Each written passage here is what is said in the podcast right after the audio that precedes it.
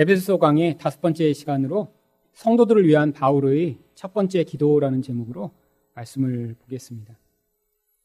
바울은 성도가 하나님의 놀라운 복을 받았다라고 이야기를 하고 있습니다. 에베소 1장 3절 말씀을 보시면 아버지께서 하늘에 속한 모든 신령한 복을 우리에게 주시되 이미 우리가 놀라운 신령한 복들을 다 주셨다라고 이야기를 하죠.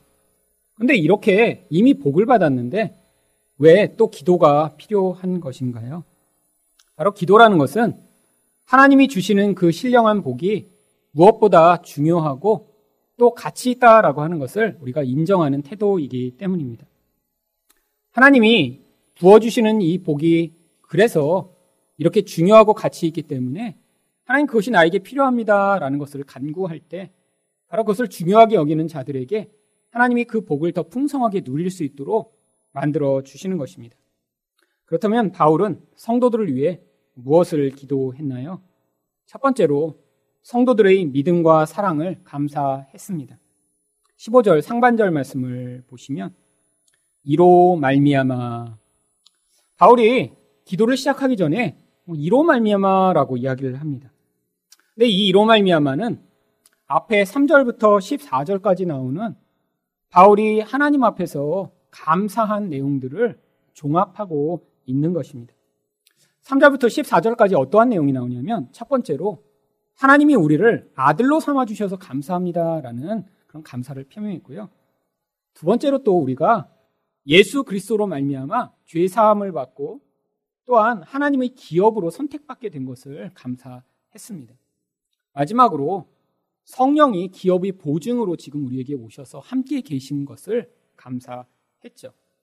결국 하나님과 그의 아들 예수 그리스도와 또한 성령이 우리 가운데 구원을 이루시기 위해 행하신 그 모든 일들로 말미암아 하나님 이 모든 것이 이렇게 내가 기도할 수 있는 근거입니다라고 하나님께 간구를 시작하게 된 것입니다. 그런데 이로 말미암아 무엇을 감사했나요? 15절 중반절을 보시면 주 예수 안에서 너희 믿음과 모든 성도를 향한 사랑을 나도 듣고 성도 안에서 두 가지 모습이 나타나기 시작했다는 거예요. 한 가지는 바로 믿음입니다. 또 다른 것은 사랑이죠. 그러니까 우리가 구원을 받아서 하나님이 놀라운 은혜로 우리가 죄에서 벗어나게 되고 성령이 오셔서 지금 일하시며 예수 그리스도의 사람으로 변화되고 있다면 반드시 이런 믿음과 사랑이라는 결과가 나타나야 한다라고 하는 것입니다. 바로 그런데 바울은 이 에베소 교회의 성도들에 대한 이야기를 계속 들으면서 아, 이 성도들이 믿음이 있구나, 지금. 또한 이들은 이전과는 다른 그런 사랑을 보이고 있구나라는 사실을 지금 알면서 이것이 감사하다라고 하나님께 간구하고 있는 것입니다. 그런데 왜 꼭 믿음이 이렇게 나타나야 하는 것인가요? 구원받은 자에게 어떠한 하나님이 복을 주셨는지 에베소 1장 8절과 9절이 이렇게 이야기를 합니다. 이는 그가 모든 지혜와 총명을 우리에게 넘치게 하사 그 뜻의 비밀을 우리에게 알리신 것이요. 구원받기 전에는 지혜와 총명이 임하지 않았다라는 거예요. 근데 여기서 이야기하는 지혜는 공부를 잘하는 지혜를 이야기하는 것이 아닙니다. 성경이 이야기하는 지혜는 하나님의 영적 시각을 가지고 눈에 보이는 세상 가운데 살아갈 수 있는 그러한 종류의 지혜를 이야기합니다. 그러니까 예전에는 하나님이 행하신다는 것을 알지 못했어요. 근데 구원을 받고 났더니 아 하나님이 내 인생을 주관하고 계시구나. 내 삶에서 나타나는 이 고난마저도 하나님의 통제 안에 있구나.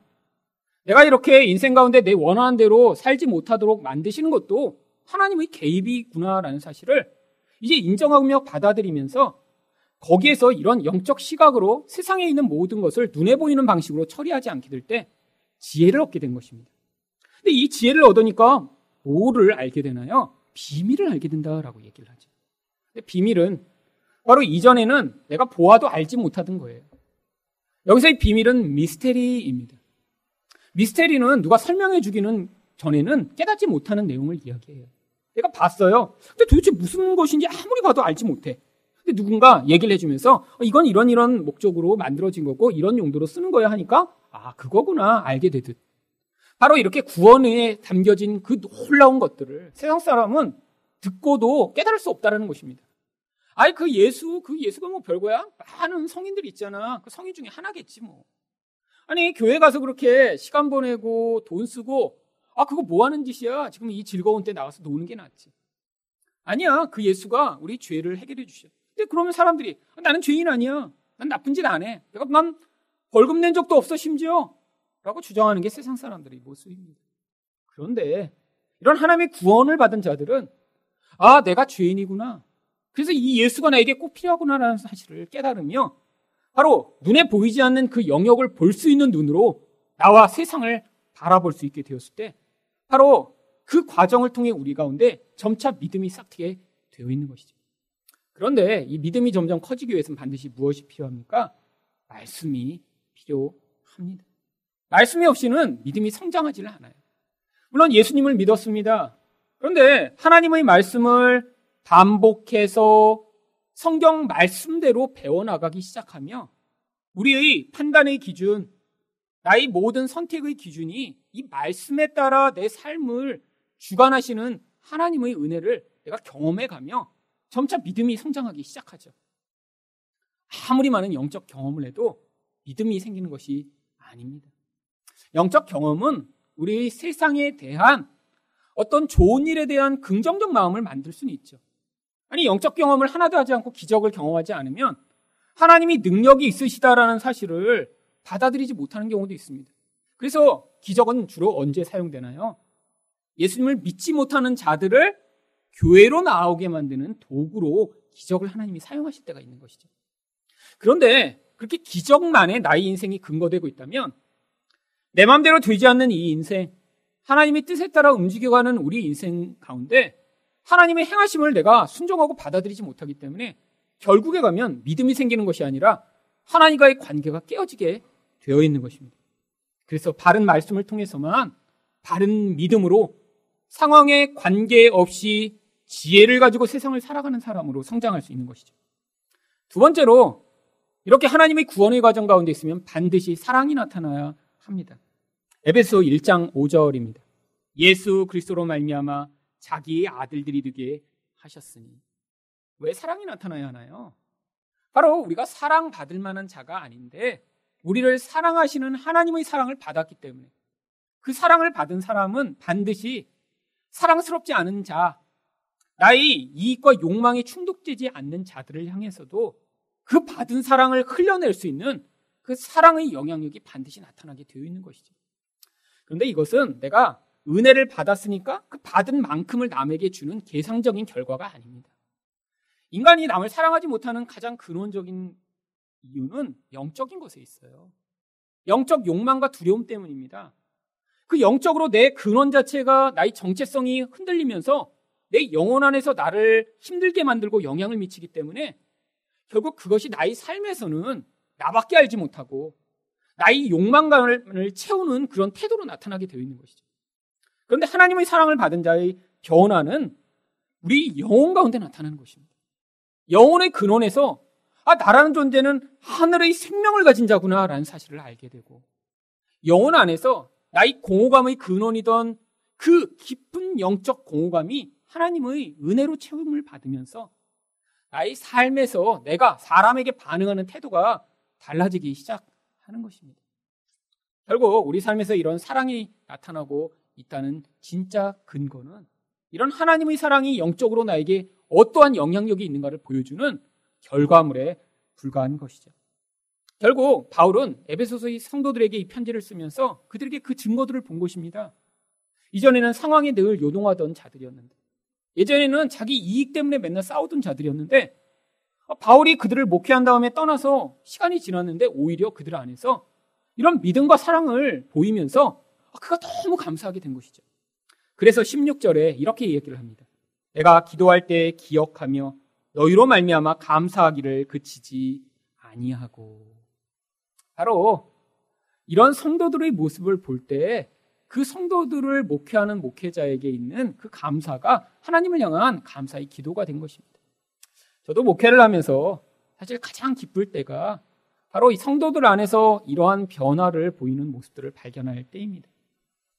이전에는 믿음이 없어서 어떤 상황만 생기면 막 요동하고 사람을 탓하고 상황에 목매어 살던 자가 아니 점차 점차 말씀을 들으며 믿음이 들어오기 시작하니까 그런 영적 시각에서 자기와 자기 주변에 벌어지는 상황들을 바라보며 이전처럼 일이 일비하지 않는 그런 견고한 자로 조금씩 지어져 가시는 것을 보면 제가 굉장히 기쁘죠. 아, 이분이 정말 이제 말씀으로 믿음이 생기고 계시구나. 그리고 저를 처음 만났을 때는 사실 어, 정말 자기밖에 모르고 살다가 시간이 지나면서 점차 다른 사람들 향한 사랑의 모습이 나타나고 섬김의 모습이 나타나고 함께 그들의 동참하며 하나님 나라를 세우는 것을 자기 기쁨의 이유로 삼게 되는 것을 같이 보며 사실 그 안에서 제 기쁨이 커지는 것입니다. 사실 근데 이게 이제 교회라는 게 하다 보면 어떤 순간에는 처음에 제가 의도한 것보다 점점점 이게 이렇게 커지고 확장되는 경우가 있어요. 저희 교회도 사실 그런 것 같습니다. 제가 이제 이 하나님이 은혜를 많이 이제 받을 때 하나님이 저를 통해서 이렇게 누군가를 돕고 섬기고 하는 것을 굉장히 기쁨으로 경험하게 하셨습니다. 그래서 이 교회 시작하면서 개척교회지만 아, 우리 교회에 들어오는 돈 가운데 아, 이런 돈들을 이렇게 밖으로 보내서 우리 교회가 이렇게 서울에 그래도 경제력이 있는 분들과 함께 시작을 했으니까 그렇지 못한 많은 교회들이나 선교지를 돕는 그런 교회가 됐으면 좋겠다라는 열망을 가지고 처음에 시작을 했어요. 물론 처음에 몇 명 안 될 때부터 그랬습니다. 처음 시작부터 그랬죠. 사람이 모이기 전부터 저희 교회의 이 창립 헌금을 가지고도 저희가 10%를 떼어서 선교지와 북한 사역으로 썼습니다. 아무것도 없는 상황에서도 그런 믿음으로 시작을 했죠. 그리고 절기 헌금마다 전액을 저희가 보내기 시작했어요. 처음엔 액수가 작았습니다. 근데 이제 점차 액수가 점점 커지기 시작하면서 이젠 그 액수가 나중에는 저희 교회 예산이 너무 많은 부분을 차지하면 제가 이래도 되나 이런 생각이 점점 들기 시작하는 거예요. 올해를 결산하면서 돌아보니까 지난 2017년 1년 동안 저희 교회를 통해 외부로 그렇게 나간 돈이 거의 1억 어, 원이 가깝게 돈이 이렇게 들어왔습니다. 그리고 돈이 나갔어요. 그건 저희 교회 예산과 관계 없는 거죠, 솔직히. 저희 교회가 근데 문제는 그 돈은 그렇게 점점 점점 커져서 제가 원래 생각하는 돈보다 훨씬 많아졌거든요. 그러면 이제 예산 규모도 저희가 뭐 그렇게 한 저희 처음 시작하는 것보다 거의 막 엄청나게 많아졌으니까 교회 예산 규모도 이렇게 늘어난 줄 알았더니 예산 규모는 오히려 줄었어요. 그러고 나니까 1년을 이렇게 돌아보면서 원래 작년에 저희가 이제 이 정도 헌금이 들어오겠다 생각하는 분은 헌금은 줄었는데 나가는 돈은 훨씬 많아졌습니다. 그러니까 마음이 어, 내 생각으로 어, 이제 내 통제력을 넘었네 어, 이런 생각이 들더라고요. 근데 사실 하나님이 행하시는 거죠. 아직 저희 교회 근데 다행히 망하지 않고 있는 것이 감사한 일입니다. 아, 이렇게 지금 저희가 헌금을 하고 남을 돕는다고 했는데 지금 와서 돈이 줄어들었으니까 이제 더 이상 성교비 못 보냅니다. 그럼 성교사님 어떻게 되시겠어요? 하나님이 그와 맞추어서 또 하나님이 필요한 만큼 이 교회에 은혜와 사랑을 베풀어 주실 것들을 기대하고 있습니다. 결국 이 교회가 규모가 작지만 사실은 이 교회를 통해 그렇게 많은 곳으로 하나님의 은혜가 흘러가고 있다라는 사실 자체가 이 교회적으로 지금 영적으로는 이렇게 하나님께 감사할 놀라운 이유를 갖게 된 것이죠. 두 번째로 바울은 성도를 위해 무엇을 기도했나요?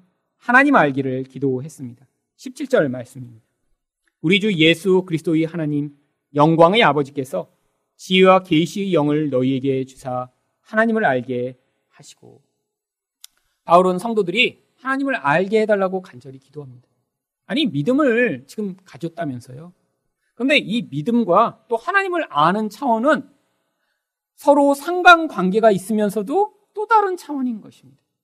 하나님을 알면 알수록 더 큰 믿음을 가지게 되죠. 그런데 이 안다는 것은 단순히 하나님에 대한 신학이나 지식을 가지게 되는 것이 아닙니다. 하나님이 누구신가 내가 알게 되면 그 알미 나의 삶에 실제적으로 영향을 미칠 수 있는 관계 안에서 나타나는 알미여야죠. 우리도 마찬가지예요. 하나님에 대해 지식들은 많이 가지고 있습니다. 교회 다닐수록 하나님은 이런 분이야 저런 분이야 많이 알고 있는데 그게 내 삶에서 직접 경험되며 그 지식의 차원이 아니라 내 삶에서 것들을 누리는 차원이 되기 위해서는 또한 이런 기도를 통해 하나님을 경험하는 일이 반드시 필요한 것입니다.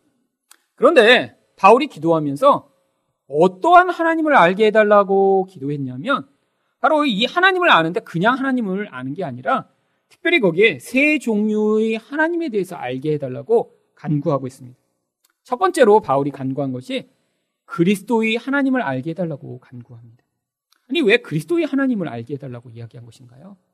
이 그리스도의 하나님이라는 이 표현 안에 하나님이 우리를 그리스도를 통해 어떻게 사랑하셨는지를 보여주는 의미가 그 안에 담겨 있기 때문입니다. 여러분, 하나님을 많은 사람들이 이렇게 참 힘이 있고 강력한 분이라고 생각하는데 하나님이 사랑의 하나님이시라는 것에 대해서는 약간 거부감을 가지는 분들이 계세요. 그래서 예전에 만난 어떤 분은 자기는 하나님은 약간 무섭고 예수님은 좀 좋아하신다고 이렇게 얘기하는 분들이 있더라고요. 예수님 생각하면 이렇게 우리를 위해 희생한 좋은 예수님인데 하나님 생각하면 이렇게 몽둥을 가지고 있다가 잘못하면 때릴 것 같다는 느낌이 든다는 거예요. 이게 전형적 잘못된 신학입니다. 하나님의 사랑이 그 그리스도를 우리를 향해 희생하게 만드신 거예요. 그래서 하나님을 그리스도의 하나님이라고 부르는 것입니다. 그래서 로마서 5장 8절을 보시면 우리가 아직 죄인 되었을 때 그리스도께서 우리를 위하여 죽으심으로 하나님께서 우리에 대한 자기 사랑을 확증하셨느니라. 예수님이 죽으신 것이 하나님의 사랑을 확증하는 일이었대요. 그러니까 예수님은 좋으신 분이고 하나님은 무서우신 분이 아니라 하나님의 뜻이 아니었으면 예수님이 그렇게 십자가에 죽으시지 않았다는 거죠. 예수님이 십자가는 결국 하나님의 사랑을 증명하는 것입니다.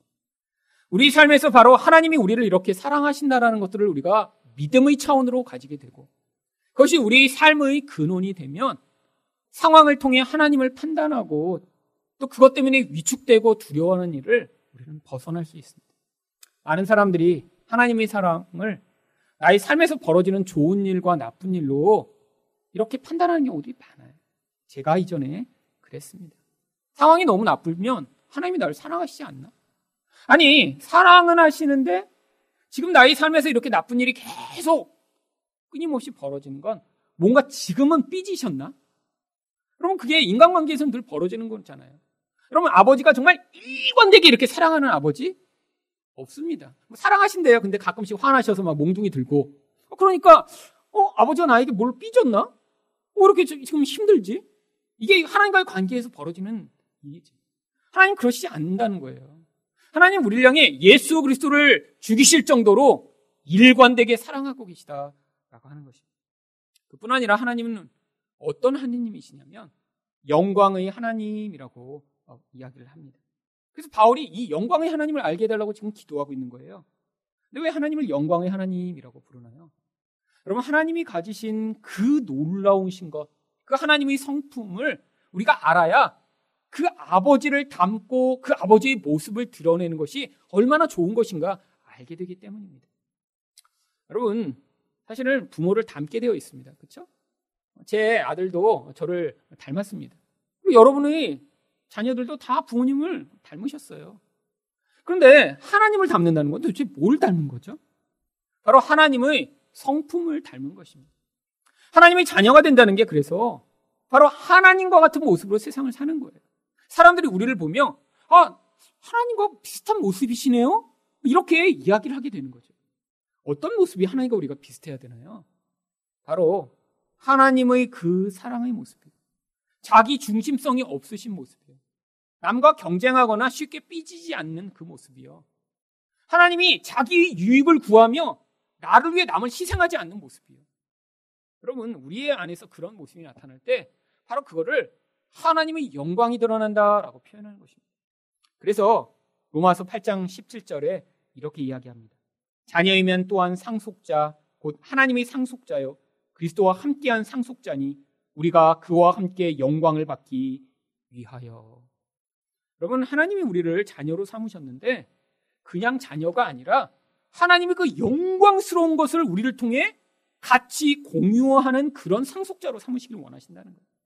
하나님이 무엇을 우리에게 상속하기를 원하시는 것일까요? 바로 예수 그리스도와 같은 모습으로 눈에 보이지 않는 하나님인데 눈에 보이는 예수님이 오셨더니 그 눈에 보이는 예수님을 통해 보이지 않는 하나님의 모습이 드러나는 거예요. 예수님이 어떻게 사셨나요? 예수님은 가난하셔도 그 가난이 그게 별 문제가 되지 않으셨어요. 예수님은 공격을 당하셔도 그 공격으로 누군가를 개인적으로 미워하시지 않았습니다. 예수님은 못 배우셨어요. 근데 그 못 배운 것 때문에 열등감을 느끼지 않으셨어요. 예수님은 어떤 분이셨죠? 세상에 눈에 보이는 것에 의존되지 않으며 하나님만을 의존하고 사시는 겸손함으로 사셨습니다. 예수님은 나의 뜻을 이루고자 사시지 않고 하나님의 뜻을 이루고자 하는 온유함으로 이 땅을 사셨어요. 바로 그 예수님을 통해 나타난 이런 모습이요. 그게 바로 우리에게 아들 되는 모습으로 하나님이 보여주시고자 하는 모습이고요. 그것을 성경은 영광이라고 이야기를 하는 것입니다. 우리가 이 영광스러운 하나님을 알게 되면 우리도 이 땅에서 하나님과 같은 모습으로 살 수 있고 예수님과 같은 모습으로 살게 되는 것입니다. 많은 사람들이 예수 믿으면 무엇인가 어떤 내가 기대하는 종류의 어떤 모습이 나타날 것이라고 생각하는데 하나님은 그런 모습을 우리를 통해 보여주고자 하는 게 아니에요. 어떻게 예수의 모습이 우리를 통해 나타날까? 예수님이라면 지금 어떠한 모습으로 사실까를 여러분들이 고민하며 선택하고 반응할 때, 그 안에서 믿음을 가진 만큼 하나님을 지혜의 영으로 깨닫게 된 만큼 그 모습을 드러내며 사실 수 있는 것이죠. 마지막으로 바울은 아버지로서의 하나님을 우리가 알게 되길 원한다라고 기도합니다. 요한일서 3장 1절입니다. 보라 아버지께서 어떠한 사랑을 우리에게 베푸사 하나님의 자녀라 일컬음을 받게 하셨는가. 이 아버지는 온전한 아버지를 우리에게 이야기를 하죠. 이 땅에서 있는 흠이 많은 그런 아버지가 아니라 자녀들이 아버지의 요동하는 감정과 잘못된 태도로 말미암아 상처받게 되는 그런 아버지가 아니라 진짜 일관된 사랑과 일관된 훈육을 할 수 있는 그런 아버지. 여러분, 그런데 여러분 좋은 아버지라고 해서 정말 사랑으로만 그냥 모든 것들을 받아주는 아버지만이 좋은 아버지인가요? 그런 아버지는 사실 좋은 아버지가 아닙니다. 자녀에게 틀이 없이 네가 원하는 대로 다 해. 뭐 크리스마스에 뭐 갖고 싶어? 어, 총 갖고 싶어요. 그럼 총 사주고. 뭐 갖고 싶어? 자동차 사 갖고 싶어요. 그래서 뭐 15살인데 자동차 사주고. 뭐 하고 싶어? 어, 술 마시고 싶어요. 술 마셔라? 그러면 이게 좋은 아버지일까요? 나쁜 아버지죠. 여러분 이건 조폭 두목이나 그렇게 하는 거죠. 여러분 진짜 좋은 아버지면 사랑하고 용납하지면 어떤 일을 해야 되나요? 아이에게 맞는 좋은 것을 주는 훈육을 해야 하는 것입니다. 아이가 잘못된 길로 걸어가면 개입해야죠. 그것이 잘못이라고 가르쳐 줘야죠. 바로 하나님이 아버지로서 우리에게 그렇게 개입하신다는 거예요. 여러분 우리 인생도 하나님이 그냥 내가 예수 믿은 다음에 내 습성과 모습대로 살도록 그냥 놔두셨으면 사실 우리가 지금 이렇게 교회 와서 말씀을 듣고 하나님을 예배하며 정말 나의 삶에서 이 모든 과정을 통해 변화된 그 결과들을 얻을 수 있었을까요? 저 인생을 보면 절대 그렇지 않습니다. 근데 이것에 꼭 필요한 것이 바로 17절 하반절입니다. 지혜와 계시의 영을 너에게 주사. 바로 지혜와 계시의 영이 끊임없이 부어져야 하는 거예요. 한 번이 아니라 하나님 내가 이런 하나님의 영적 시각으로 하나님을 더 알기를 원합니다라고 기도하시며 성령님 도와주세요. 인도해 주세요라고 간구할 때마다 그 하나님의 영으로 우리를 충만하게 채우셔서 바로 우리가 이런 사람, 하나님을 더 깊이 아는 자, 그 믿음에 따라 행할 수 있는 사람, 그래서 하나님의 모습을 보여줄 수 있는 사람으로 인도해 나가시는 것이죠. 그렇게 성령이 충만하게 부어지면 우리가 어떠한 믿음을 갖게 되나요? 로마서 8장 16절입니다. 성령이 친히 우리의 영과 더불어 우리가 하나님의 자녀인 것을 증언하시나니. 여러분, 우리 안에서 하나님이 너가 내 딸이야. 너가 내 아들이야. 그래서 내가 너를 절대 놓지 않고 내가 너를 나의 뜻과 목적에 따라 반드시 예수 그리스도처럼 만드실 것이야 라고 말씀하시는 음성을 우리가 성령이 충만하게 되면 점차 믿게 되는 것입니다.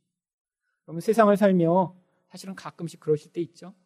아, 우리 부모님이 좀 돈이 많으셨으면, 우리 부모님이 좀 힘이 있는 사람이었으면, 사실 이게 많은 사람들이 가지는 그런 마음입니다. 근데 여러분, 부모님이 힘이 있고 부모님이 경제적으로 넉넉하다고 그 인생을 모두 다 책임져 줄 수 있나요? 그러면 이게 또 불가능하다는 사실을 깨닫는 것이 우리 인생이죠. 여러분, 아무리 부여해도, 아무리 능력이 많아도 어느 정도의 테두리는 되어줄 수 있지만 인생의 근원을 책임질 수 없는데 바로 그 자리에서 우리가 하나님이 내 아버지십니다라고 고백하며 진짜 믿게 되었을 때 가지는 그 담대함은 어떠한 것도 흔들 수 없는 것입니다. 마지막으로 바울은 성도들을 위해 무엇을 기도했나요? 성도들이 받은 축복을 깨닫기를 기도했습니다. 18절 상반절입니다. 너희 마음의 눈을 밝히사 사실 우리에게 꼭 필요한 게 마음이 눈이 밝아지는 거예요. 물론 그럼 이 밝아진다는 거는 다른 말로 이야기하면 눈이 밝지 않은 사람도 있다라는 것을 전제하고 있죠. 그러면 저도 근시에다가 난시까지 있습니다. 근데 요즘은 새로운 게 하나 또 찾아오기 시작했어요. 노안이라고. 여러분, 이 삼중으로 이 눈에 이렇게 나쁜 게 생기니까 제 눈은 밝지 않습니다. 안경을 벗으면 깜깜해요. 그러면 굉장히 힘든 상황이죠. 이걸 한 번에 해결할 수 있는 방법이 지금은 없더라고요. 앞으로 30년쯤 지나면 혹시 이런 해결책이 나올지 모르겠습니다. 여러분, 눈도 이렇게 불편하면 도움을 받아야 돼요. 도움을 받아도 불안전합니다. 여러분, 근데 영적으로도 마찬가지라는 거예요. 영적으로도 우리 근원 안에서 눈이 어두운 사람은 사실은 하나님이 행하고 계신 것을 발견하지 못하니까 인생 가운데 사실은 이런 사람일수록 더 많이 기도가 필요한 것입니다. 근데 이렇게 눈이 밝아지면 무엇을 알게 되나요? 이전에 못 보던 것을 보게 되는데 첫 번째로 18절 중간절을 보시면 그의 부르심의 소망이 무엇입니까? 하나님이 우리를 무엇 때문에 부르셨는지를 알게 된다는 거예요. 아, 나라는 게 이런 목적을 향해 인생이 부름을 받았구나. 내가 그래서 의미가 있구나. 여러분, 인생은 밥만 먹고 사는 것으로는 인생이 행복할 수 없습니다. 자기 인생의 의미를 알게 될 때 인생은 의미 있는 존재, 만족하는 존재로 살 수 있어요. 여러분, 근데 자기 안에서 답을 찾으려고 그러면요. 반드시 내가 세우는 그 모든 목표와 인생의 결국은 어느 순간인가 허무감으로 바뀌게 돼요. 그럼 목표가 강할수록 허무감이 그래서 큽니다. 그렇잖아요. 아, 나는 이 대학에 들어갈 거야. 그래서 어느 대학을 목표로 해서 들어갔어요. 그러면 그 사람일수록 허무감이 엄청 큽니다. 아, 나는 집을 사는 게 내 목표예요. 그래서 막 열심히 해서 집을 사요. 그 순간만 좋죠. 허무감이 엄청나게 밀려옵니다. 목표가 명확할수록 허무감은 더 커져요. 그 목표가 명확하다는 건 이룰 수 있다라는 거거든요. 이루는 사람도 있거든요. 그래서 이뤘어요. 그 자리에 갔어요. 그러면 뭐 해요? 내 자녀를 좋은 학교 보내는 거라고 그런 목표를 가지고 사는 아줌마들이 그래서 아이들이 집을 떠나고 나면 엄청난 내적 공허감으로 말미암아 우울증에 시달리고 심각한 심리적 장애를 경험하는 것입니다. 여러분 인생은 그렇게 눈에 보이는 어떠한 것을 가지거나 어떤 자리에 가는 것이 목표가 아닌 거예요. 하나님이 영적인 눈을 열게 되면 우리 각자를 향해 사실은 중요한 목적들을 가르쳐 주십니다. 인생이 왜 살고 있는지를 알게 되는 거예요. 여러분도 마찬가지세요. 왜 인생을 살고 있는지를 알기 위해 바로 이런 부르심의 소망을 하나님의 영으로 말미암아 깨달아 아셔야 되는 것이죠. 두 번째로 18절 하반절에 또 뭐라고 얘기하나요? 성도 안에서 그 기업의 영광의 풍성함이 무엇인가를 알게 해달라고 기도합니다. 바로 이 땅에 살아가고 있지만 하나님 나라에 약속된 것이 얼마나 놀랍고 귀한 것인가를 깨달아 알아야 된다는 것이죠. 그래서 바울은 이거를 가르쳐 주기 위해 그의 사역에 애쓰고 노력했습니다. 사도행전 20장 32절 말씀을 보시면 지금 내가 여러분을 주와 및 그 은혜의 말씀에 부탁하노니 이 말씀이 여러분을 능히 든든히 세우사 거룩해 하심을 입은 모든 자 가운데 기업이 있게 하시리라. 그러면 이 사도행전 20장의 배경이 바로 에베소 성도들을 몇 년 동안 가르친 다음에 이제 다른 곳으로 떠나기 전에 장로들을 만나 이제 이야기하는 바로 내용입니다. 근데 떠나면서 마지막 유언처럼 에베소 성도들 향해 하는 말이 너희가 기업을 가진 자가 되도록 내가 애썼다라고 얘기하는 거죠. 여러분 나중에 우리 교인들이 이렇게 하나님 나라를 같이 유업으로 누려 나중에 천국에서 만나서 아 정말 이렇게 놀라운 것을 받기에 도와주셔서 감사합니다라고 여러분이 저에게 그때 그것으로 감사하시면 저는 아마 더할 나위 없이 기쁜 그런 목회 생활을 한 것이겠죠. 여러분 하나님은 정말 좋은 분이십니다. 하나님이 가지고 계신 것도 너무너무 좋은 거예요. 그럼 우리가 같이 누리는 게 저희 목적인 것입니다. 마지막으로 바울은 무엇을 깨닫기를 위해 기도했나요? 19절입니다. 그의 힘의 위력으로 역사하심을 따라 믿는 우리에게 베푸신 능력의 지극히 크심이 어떠한 것을 너희로 알게 하시기를 구하노라. 이 마지막 19절에 나오는 많은 내용 가운데 모든 반복되는 그런 의미를 가진 단어가 나옵니다. 첫 번째는 힘이란 단어고요. 두 번째는 위력이라는 단어가 나오고요. 세 번째는 역사라는 단어가 나오고요. 마지막으로 능력이라는 단어가 나옵니다. 근데 이게 사실은 다 비슷비슷한 단어예요. 뭐와 관련된 단어죠? 다 힘과 관련된 단어입니다. 근데 뉘앙스가 약간씩 틀립니다. 힘이라는 단어는 사실 어떠한 것을 내가 막아낼 수 있는 능력을 힘이라고 얘기하고요. 위력이라고 할 때의 단어는 실제 하는 그 능력, 내가 뭔가 할 수 있는 능력을 얘기해요. 또한 역사라고 하는 단어는 원래 헬라어로 에네르게이아를 번역한 것으로 에너지의 어원이 되는 단어입니다. 이거는 에너지로 강력하게 역사하는 능력이죠. 마지막으로 능력이라고 번역되는 디나미스라고 하는 단어는 다이나마이트의 어원이 되는 단어예요. 다이나마이트가 어떠는가요? 막혀 있는 것들을 단번에 뚫어버릴 수 있는 단시간에 개입되는 강력한 힘을 얘기합니다. 결국 뭐를 얘기하고 있는 거예요? 우리가 구원받는데 뭐가 필요하다고요? 하나님의 이런 놀라운 위력과 힘과 에너지와 이런 강력한 권능이 개입되어야 성도가 구원받을 수 있다라고 얘기하는 거죠. 여러분, 근데 우리가 늘 어떻게 생각합니까? 하나님이 힘을 안 쓰시는 것 같아요. 우리 집에만 힘을 안 쓰시는 것 같을 때도 있고, 나에게만 힘을 잘 안 주시는 것 같을 때가 있어요. 여러분, 이게 바로 우리 근원적 착각입니다. 그래서 기도해야 됩니다. 하나님이 무력하게 보일 때, 하나님이 아무 일도 행하시지 않는 것처럼 생각될 때, 하나님, 이 능력과 위력을 깨달아 할 수 있는 그런 지혜와 계시의 영을 주셔서 우리 하나님이 얼마나 위대하시고 강력한 분이신가를 알 수 있도록 은혜를 달라고 기도하십니다. 여러분, 바로 이런 기도를 통해 우리 안에서 하나님이 누구신가를 알고 그 영향력을 미치는 성도가 되실 수 있을 것입니다.